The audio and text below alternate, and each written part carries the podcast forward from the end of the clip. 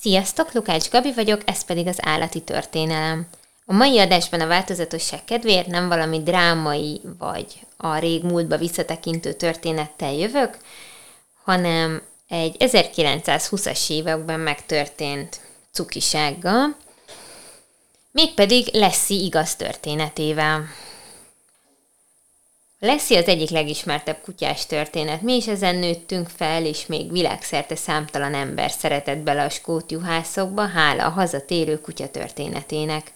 Amit azonban kevesen tudnak az az, hogy tényleg létezett egy kutya, ráadásul egy skótjuhász keverék, Bobby, aki hasonlóan kalandos utat tett meg, hogy hazataláljon.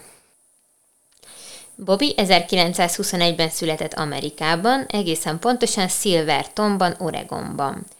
Családom, családja minden tagja imádta Bobit, gazdái Frank és Elizabeth Brezier és a gyerekek Nova és Leona. Mikor a kutya két éves volt, teljes jogú családtagként magukkal vitték a vakációra, melynek során a rokonokat látogatták meg Volkodban, Indiánában. Azonban a vakáció során három kutya támadott Bobira, aki ilyetében elrohant. Feltehetően sokkot kapott, mert hamar el is tűnt a család szem elől. Kétségbeesve keresték szeretett kutyusokat, de nyilván elérkezett az idő, mikor haza kellett induljanak. A család hazautazott, a mintegy, most figyeljetek, 2551 mérföldnyire, 4105 kilométernyire lévő otthonukba, szeretett kutyusuk nélkül.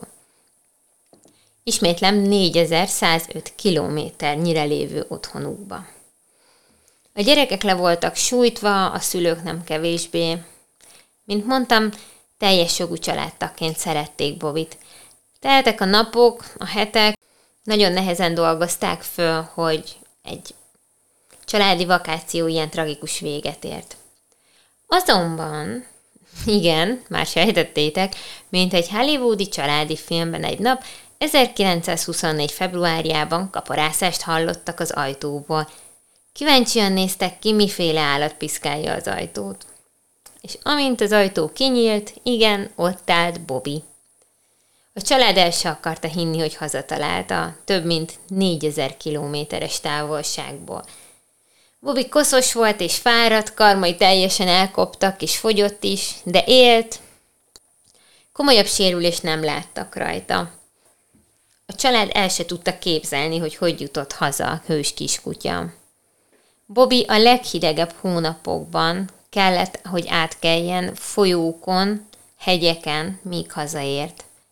Bobinak átlagnapi 23 kilométert kellett megtennie, és ugye ez az átlag. Később látni fogjuk, hogy nem volt egyenletes ez a haladás. Ugyanis Amerikáról lévén szó, a kutya bekerült az újságokba, és, és pikpak igazi hírességé lépett elő. Sorra jelentek meg a Bobby a csoda kutya kalandjait bemutató mesekönyvek, és még a hazatérésének évében megjelent, most figyelj, egy film is Bobiról, amiben, dobszóló, Bobby játszotta a főszerepet. Elég zsufis éve volt szegénykémnek. Akárhogy is, a hírnévnek hála kiderült, hogy hogy keveredett haza ez a hős kiskutya. Ugyanis, amint ismerté vált a kutya, sorra jelentkeztek azok, akik ismerték őt az útja során. Rengeteg ember jelentkezett, és levelekben mesélték el a családnak a kutya velük töltött idejét.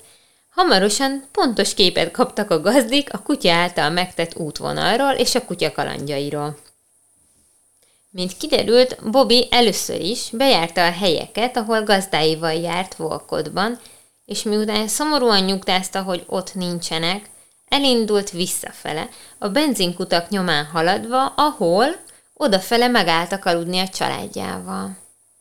Hazafelé súlyosan megsérült a lába, így otthonától már nem is olyan messze, hosszabb ideig lábadozott egy Portlandben élő ír származású hölgynél, aki ápolta, míg rendbe nem jött. De amint eléggé felépült, tovább is állt. Ahogyan az összes többi jótevőjétől. Ennek a kutyának a kitartása és intelligenciája, hogy Visszakövette a benzinkutakat, egészen elképesztő.